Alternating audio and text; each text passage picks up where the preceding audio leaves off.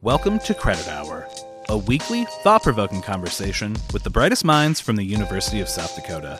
They get the credit, we ask the questions. This is Credit Hour. On today's episode of Credit Hour, we speak with Carrie Sanderson, the director of the Center for Child Maltreatment at the University of South Dakota. Carrie, how are you doing this morning? Hey, great morning here in Flandreau, South Dakota. Happy to be with you today. Well, we're happy to have you. We want to talk about the Center for the Prevention of Child Maltreatment, but before we get to that, just to learn a little bit about you, what is your background? Yes. Well, I am an attorney by trade, and I grew up in Pierre, South Dakota. That was a, a pretty fun childhood for me because I got to experience um, not only state government, but rural South Dakota. And that shaped how I was going to lead my career. So I, um, when I was done with law school, I went right into public service, working as the executive director for the South Dakota Association of County Officials, and um, got the lobbying bug, and and uh, decided that that was a great way for me to give back to our community and to our state. And uh, after a short stint there, went into private practice where. Um, I, I had a general law practice, but uh, got quite a bit of experience working with uh, uh, people in the middle of our state who need some support and, and need some help finding services. I actually was the uh, chairperson for the mental health board for about 12 counties, and that gave me a pretty good um, idea of some of the services South Dakotans need, but maybe aren't able to get due to their location or the size of their community. You know, From my private law yeah. Oh no, sorry, I was going to interrupt you there. Sorry about that. Um, I, no I just problem. wanted to ask, I guess, what attracted you, I guess, to public ser- service-oriented positions? I grew up in a household where it was important for um, the entire family to uh, be neighborly, to be kind to all of those around us. My mom was a, a medical provider. My dad was a teacher. And um, they always told us the most important thing you can do is to be kind and to support your community. So we did a lot of civic duty type activities growing up. And I just realized the strength and value of, of being kind and neighborly and how that can build up the community of people around you. Now, you mentioned that you would transition to private practice, but a lot of even your, your private practice work surrounded um, issues like mental health. How would you then transition to your current position um, at the center? Great. There's actually a, a step there in the middle. I um, had a chance to go over to the U.S. Attorney's Office, and I was a federal prosecutor working violent crimes in Indian country. It was a really interesting position for me because um, not only did I gain the professional experience of, of being in the courtroom and and the great training that comes with working in that type of environment. But I also got to see um, the impact of adverse childhood experiences on the entire lifespan of victims and defendants and entire families. And that was essential for my transition over to the work at the Center for the Prevention of Child Maltreatment. And the little backstory that I have uh, that's pretty straightforward is I actually um, uh, had my first child while I was working at the U.S. Attorney's Office, and I was on maternity leave and um, was reviewing a case while I was on maternity leave. That case was a very significant case about a kiddo who was, um, and, and trigger warning for anyone, this is going to talk a little bit about child maltreatment. Um, it was a kiddo who had been malnourished to the point of, of near death. And I sat there rocking my, my child, and I thought, who was going to love that baby in the case? Like, who was there to help that family? And the more I got into the case, um, and I talked to the defense attorney, the more I realized that the entire family needed assistance, and uh, there was a gap in services for that family. Shortly after that, I had a chance to attend a sexual assault conference um, that was actually hosted in uh, Sioux Falls by the U.S. Attorney's Office and, and Avera Health. And I heard the first presentation on adverse childhood experiences and the correlation between what happens to you in childhood and the trauma that you experience in childhood and the lifelong impact that can have not only on your, your mental health, but on your physical health. And um, after that presentation, I immediately heard a presentation by then Senator Deb Stoffels, who talked about what we were going to do in our state to build the support and services for our families and our community members to, to, to strengthen um, the, these kiddos who are experiencing adversity in childhood and making a stronger South Dakota. And that was with the creation of the Center of the Prevention of Child Maltreatment.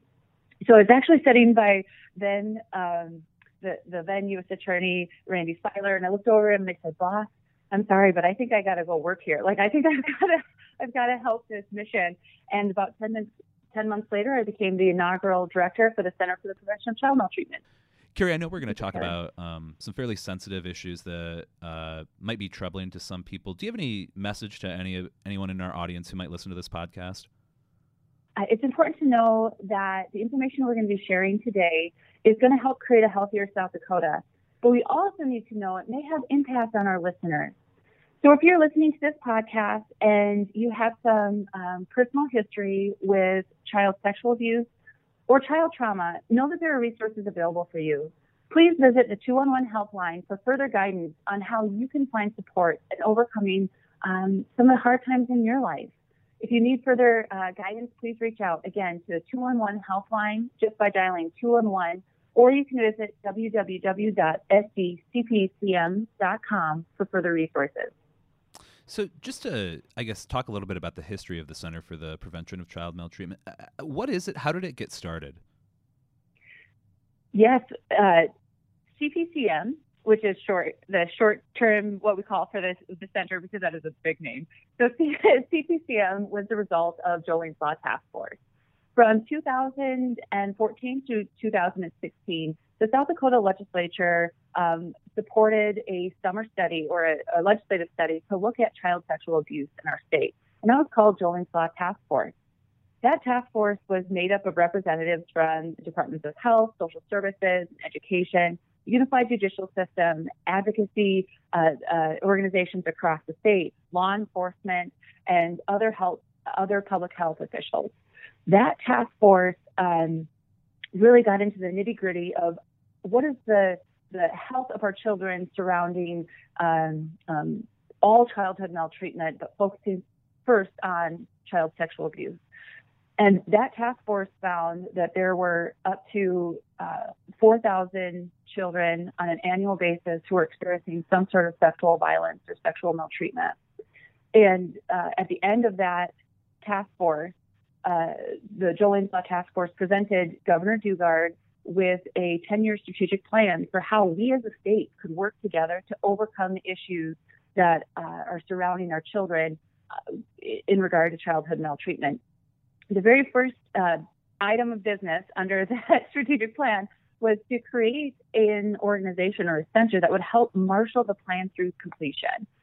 And so the School of Health Sciences and the Board of Regents partnered together to present to the legislature the idea of forming the center at the University of South Dakota.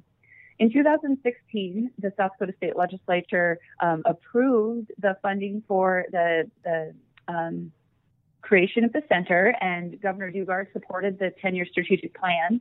And in 2017, CPCM was embedded within the School of Health Sciences, and we opened our doors in April of 2017.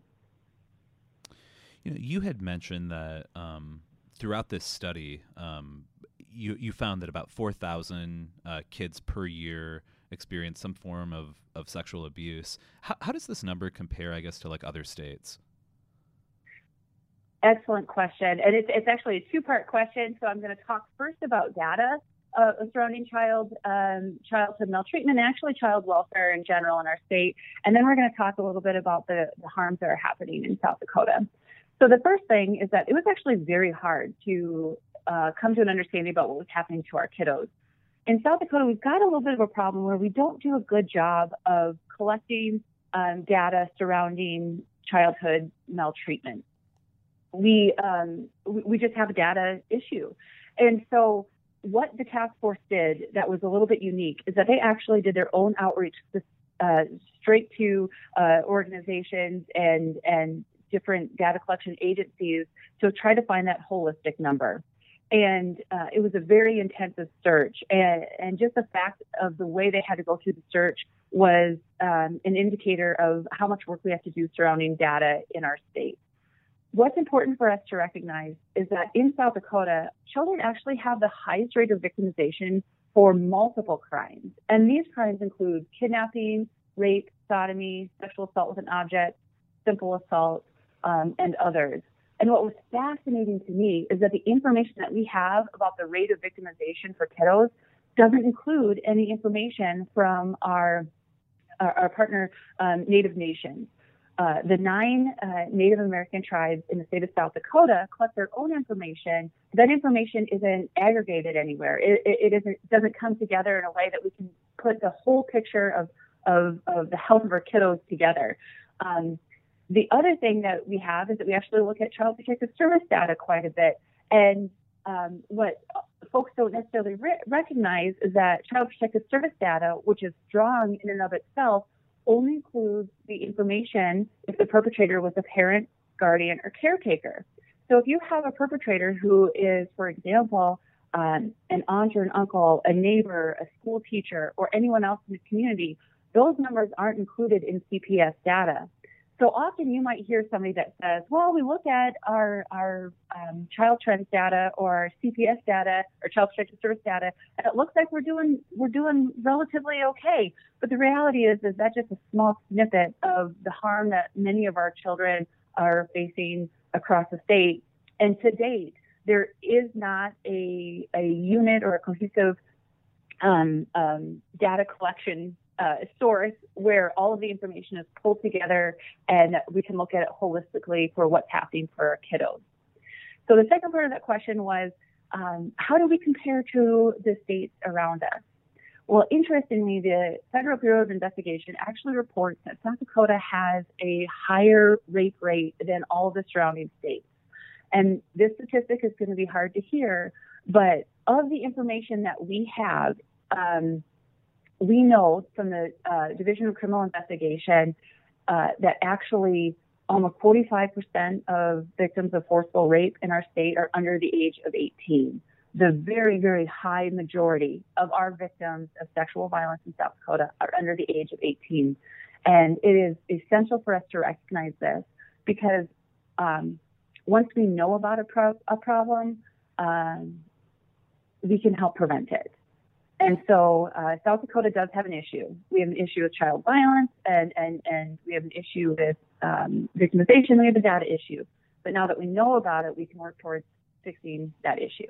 Carrie, you mentioned that I think the number was about 45% of rape victims in South Dakota are under the age of 18. I- I'm curious, is that common? I mean, is, is there something about children um, that make them more vulnerable to physical violence or sexual violence than maybe adults? That's an excellent question. Um, the reality is that sexual violence usually occurs uh, behind closed doors, and it, it's usually secretive.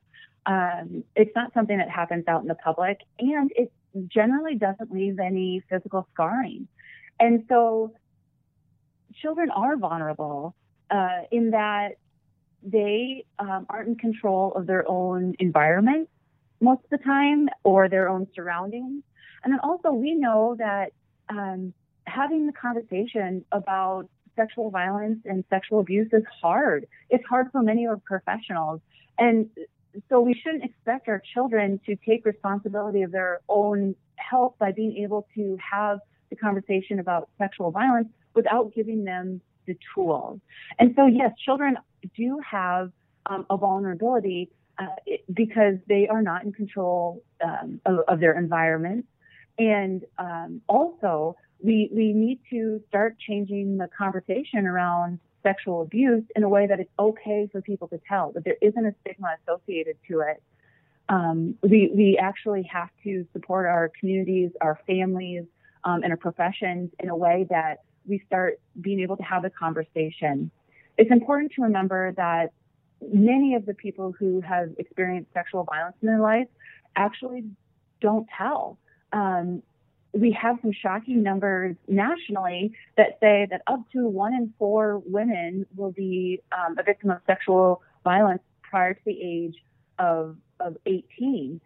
And um, we need to empower our community members to to be able to tell and to talk about that. What impact, I guess, does child maltreatment have on individuals that are affected by it? What impact does it have on society in general? Another excellent question.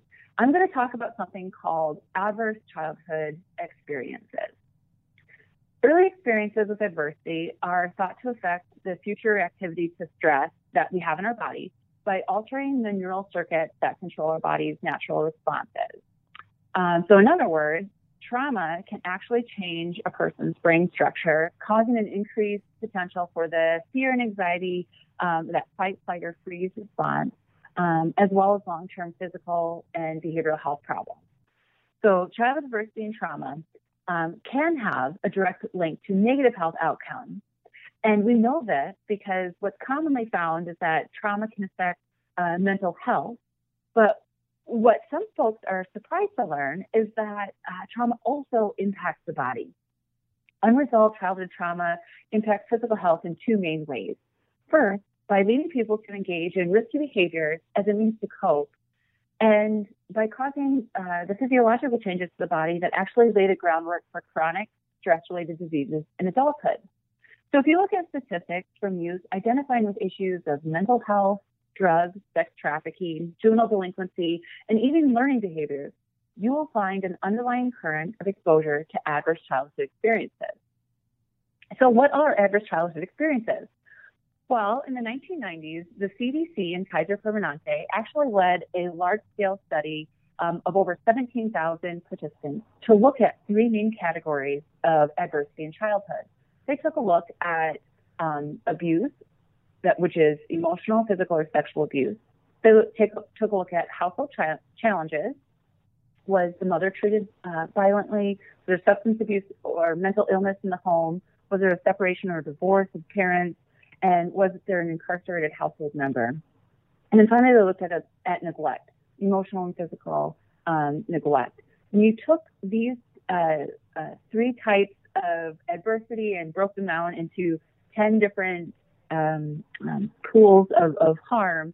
Um, we actually looked at um, people in their adulthood when they reflect back and they look at their, their childhood the higher number of instances of any one of these adversities would lead to a higher um, a higher impact on negative health outcomes in adulthood. So, stated another way, the higher your ACE score, the more likely you are to have negative health outcomes in adulthood. So, what does this actually look like? Well, if you have an ACE score of four or more, you're actually 12 times more likely to have attempted suicide. You're seven times more likely to consider yourself an alcoholic, and you're five times more likely to use illicit drugs. And this one is fascinating to me um, as somebody who is now working in, built, uh, in, in a field where we're designed to help build workforces and create stronger unity amongst professionals. If you have an ACE score of four or more, you're five times more likely to report missing 14 or more days of work a, week, a month due to mental illness. We know that in South Dakota, more than 80% of our juvenile justice involved youth, meaning those youth who are within the juvenile justice system, more than 80% of them report experiencing trauma in childhood.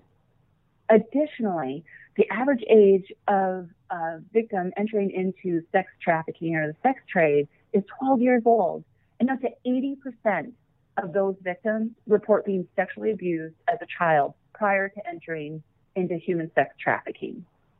So when we talk about what is the correlation between adversity in childhood and what's happening as an adult, there is a direct correlation that the more adversity you face as a childhood, and when you don't build resilience to that adversity, you have a higher likelihood of having negative health outcomes um, throughout your lifespan.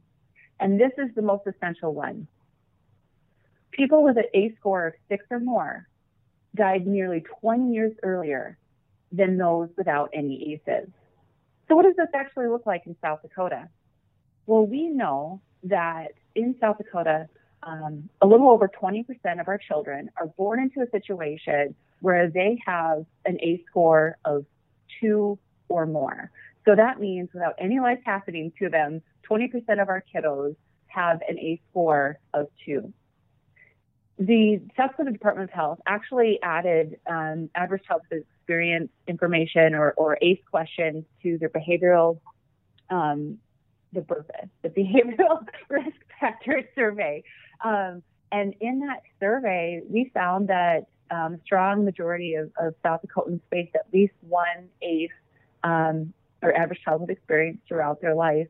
And we have 9% of our population, which is 80,000 people, that have that ACE score over five.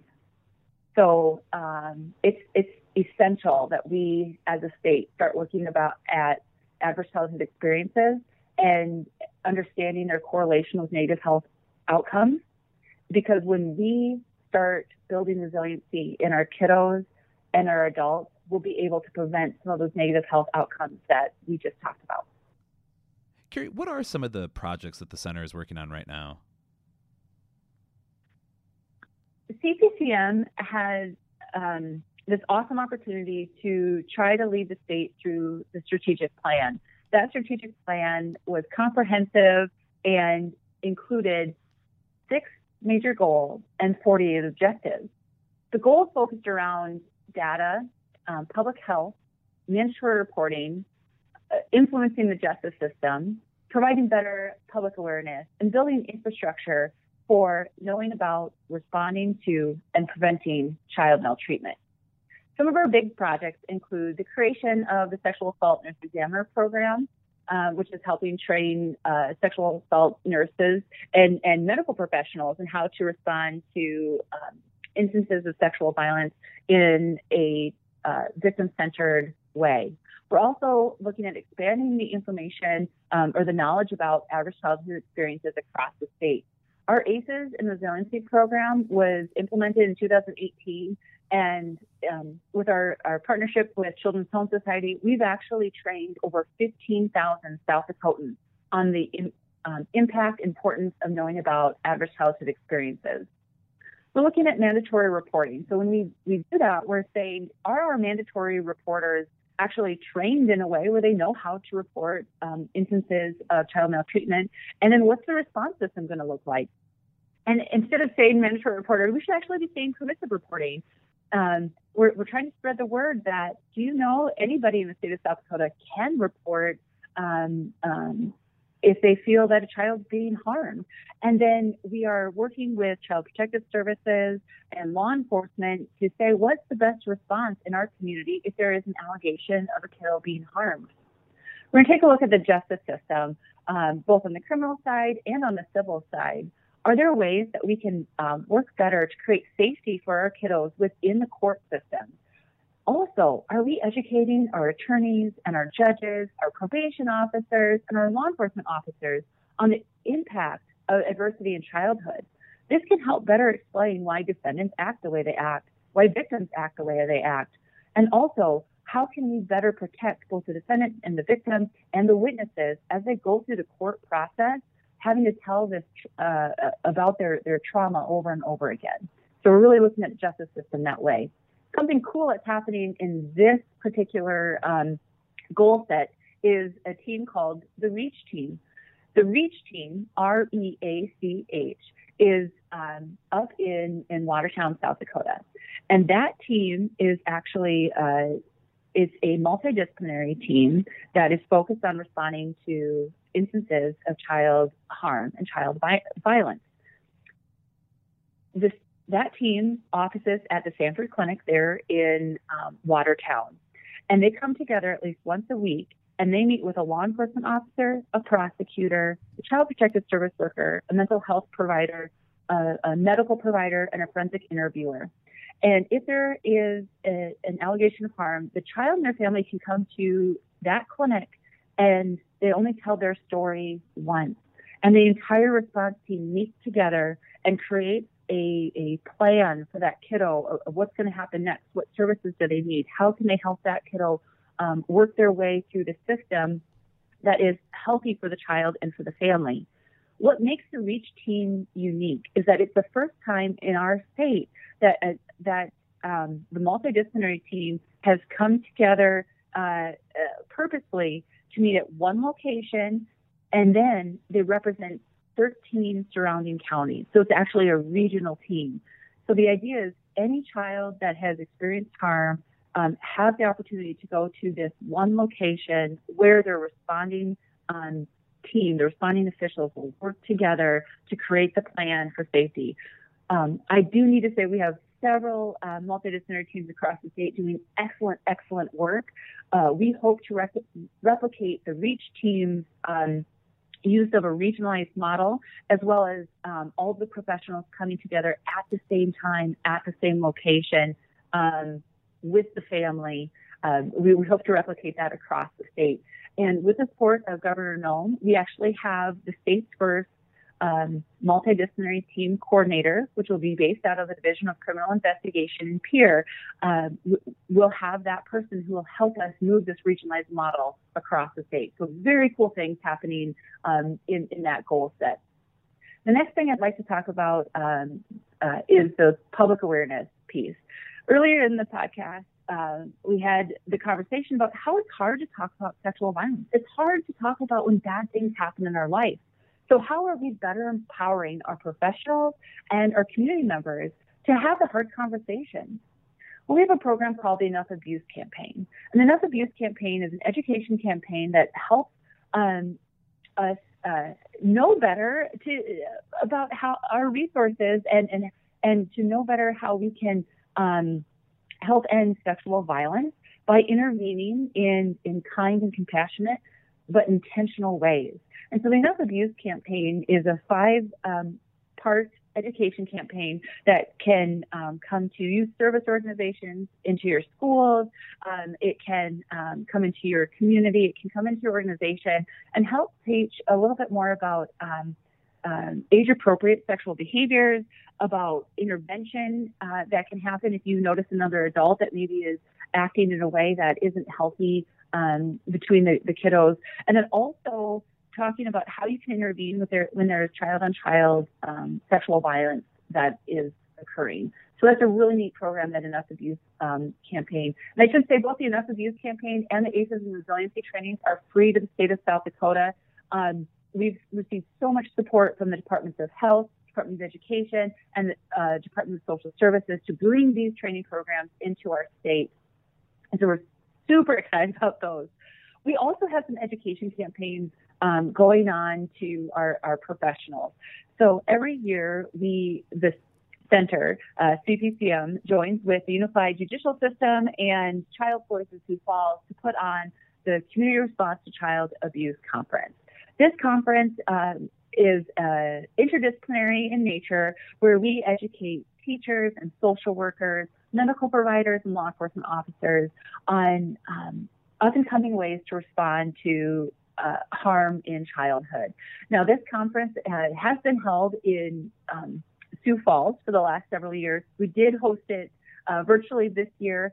Um, we do have scholarships available every year for law enforcement officers, teachers, and we also offer continuing education credits.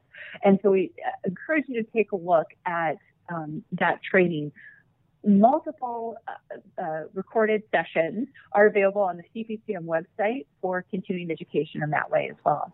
And then um, finally, in this area, I'd, I'd, just like to chat about uh, the Child and Adult Advocacy Studies program that is um, uh, being launched here at the University of South Dakota.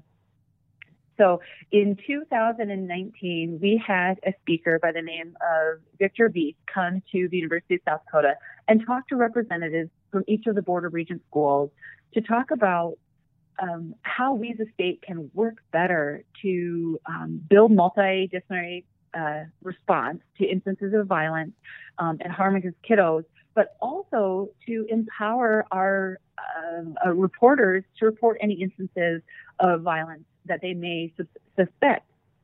In that meeting, we had two very cool professors from the University of South Dakota, Dr. Kelly Bass, who is the um, director of the Master of Social Work program, and then Dr. Uh, Shauna Cerny, who is with the Occupational Therapy program at USD.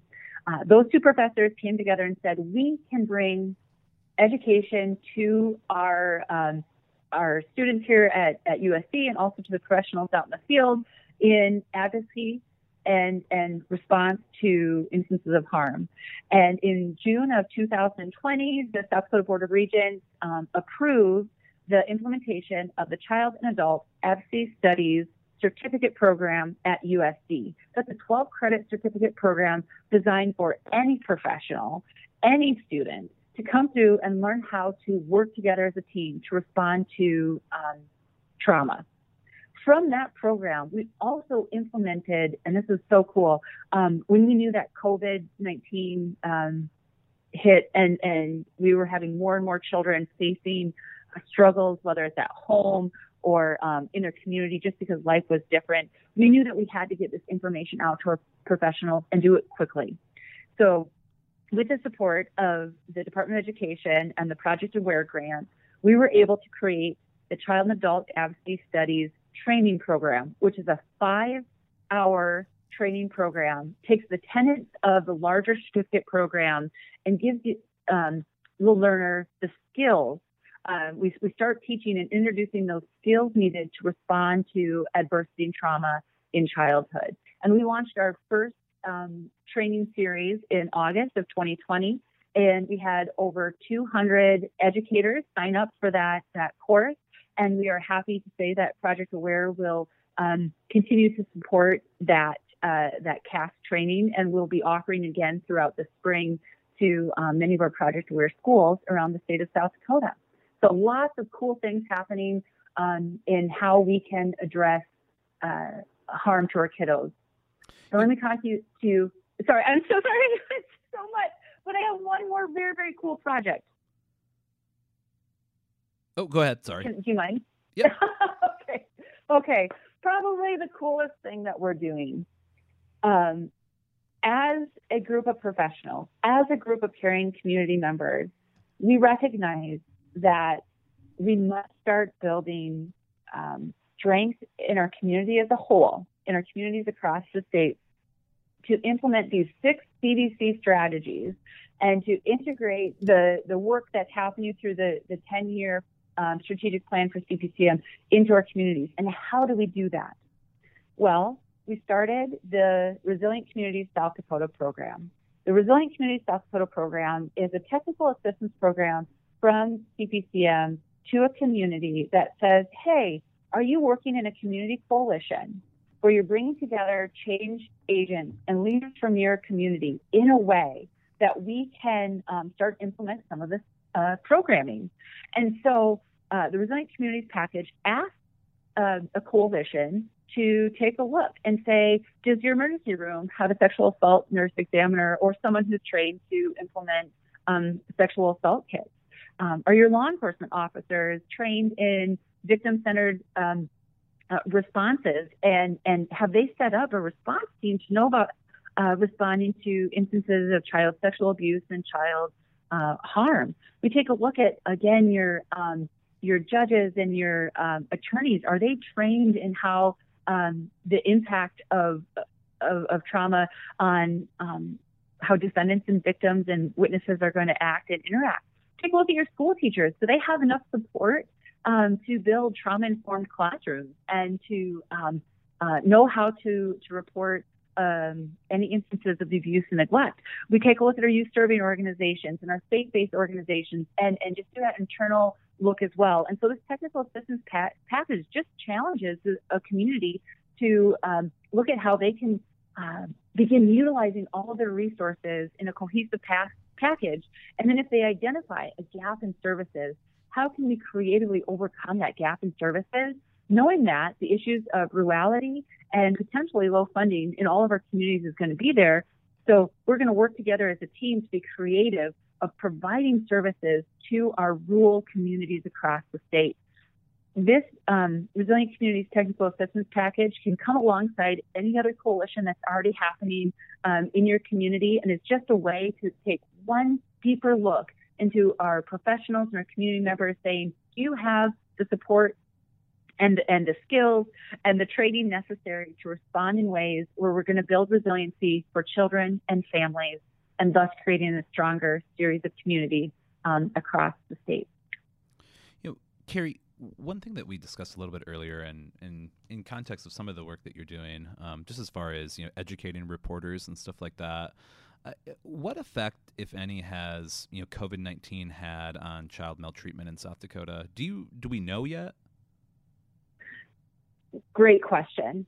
So when we start talking about trauma, and we listed those adverse childhood experiences, we just listed a series of ten, but there are multiple forms of of trauma And what's fascinating is the more that we know about the neurobiology of, of our brain, is that our trauma responses, regardless of what the trauma are, trauma responses might be the same.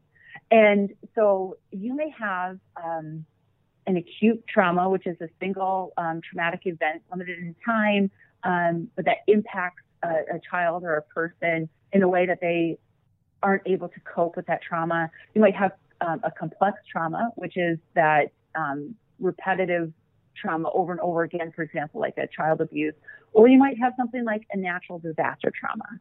And a natural disaster trauma is an earthquake, earthquake, tornado, hurricane, um, COVID 19, um, where a person, uh, is, is, their trauma responses are heightened and you don't know how to move through to the next um, moment. It's where um, the experience overwhelms the ability to cope.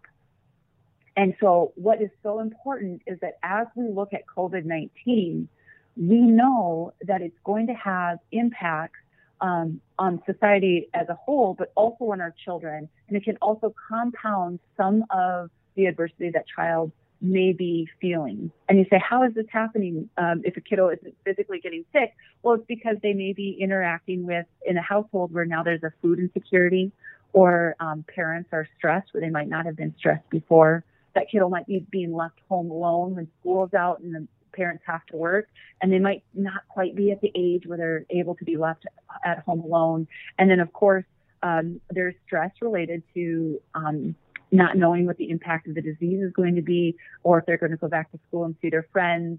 And um, so we do, to date, we do not have any specific data that's available to the public about the impact of COVID 19 on our kids in South Dakota.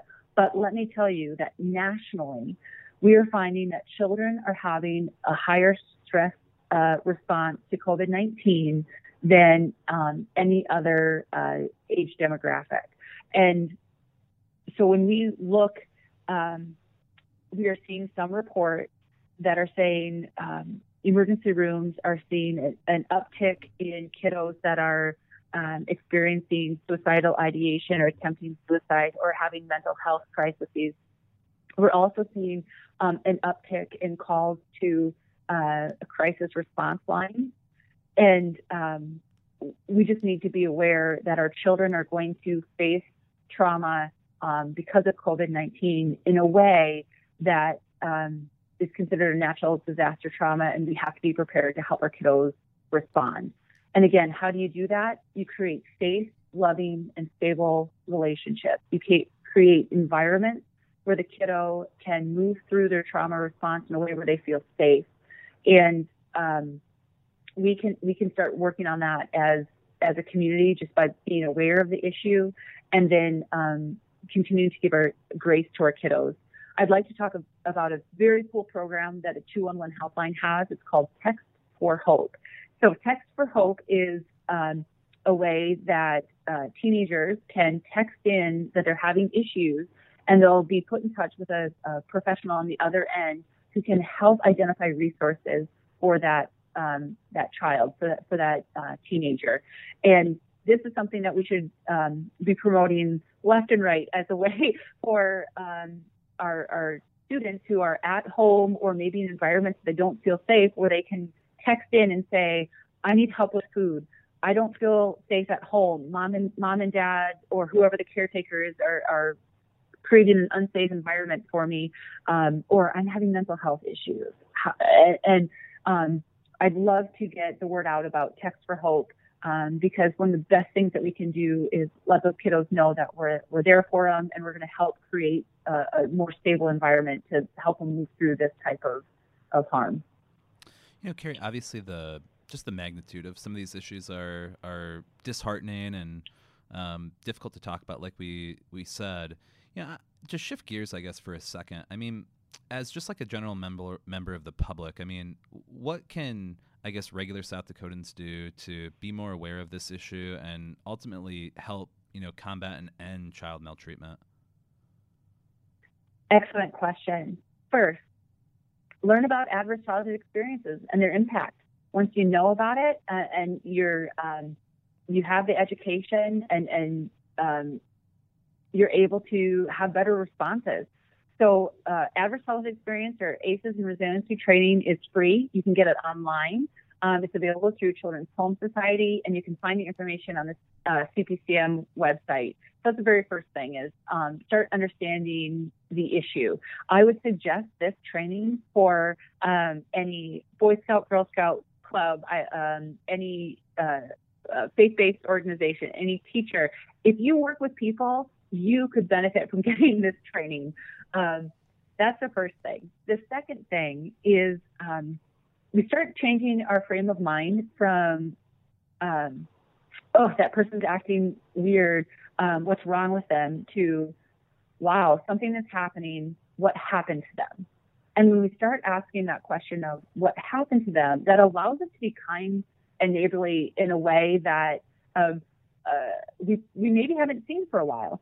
And so when you start seeing somebody who's experiencing potentially very clear trauma responses, a fight, flight, or freeze response where, for example, somebody um, freaking out because they don't don't want to put on a, a, mask in a store, or somebody who's just like screaming in, in line at the cashier's checkout, um, or or somebody who's just totally broken down at some place.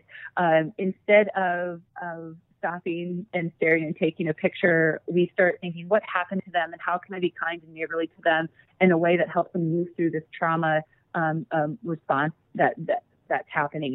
And the more we can do that as a community, the more that we have our, our law enforcement officers and the medical providers and our teachers um, and our, our, our leaders who understand um, the impact of, of being neighborly and kind to each other, that that safe, stable, and loving environment will help a, a person move through and build resiliency, move through that trauma response and build resiliency you as an everyday citizen will be making a difference in your community. Those are two things that you can do um, right away. The third thing is as a community member, take a look at the Resilient Communities technical package and say, hey, what can my community do better um, to be stronger? If you are, for example, um, somebody in the medical profession, start asking um, around, hey, what what is our um, response and what are our community's resources when I have a family that's obviously exhibiting some sort of, of traumatic experience? Do I have my um, policies and procedures set in place that I can um, hook them up with the best resources our community has? And then um, if there are gaps in services, start working creatively to overcome the gaps in services. You know, Carrie, to shift gears, I guess, one last time. Um, normally, the last question we like to ask is a little bit philosophical in nature. I'm, I'm curious, just with your experience and the subject matter that you work with, um, if that will inform sort of your answer to this question. But um, you know, obviously, you're a, you're a trained attorney. Um, you work with public service, and um, your mission is incredibly important to South Dakota, and I think everyone. Um, at this point in your life, what do you know for sure?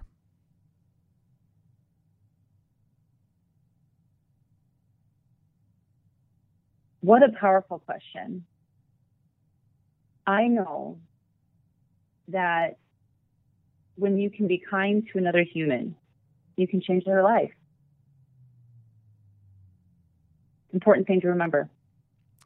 Um, no, I, I, I agree with that sentiment and I agree with that statement. And I agree that I think it, it's something that might seem easy to do, but it, it's always makes a bigger in, impact than I think than you individually might realize in another person's life. So um, th- thank you so much for the conversation today and just the work that you're doing here in South Dakota. Obviously, it's so incredibly important, and we wish you luck as you um, continue to lead the center here at USD.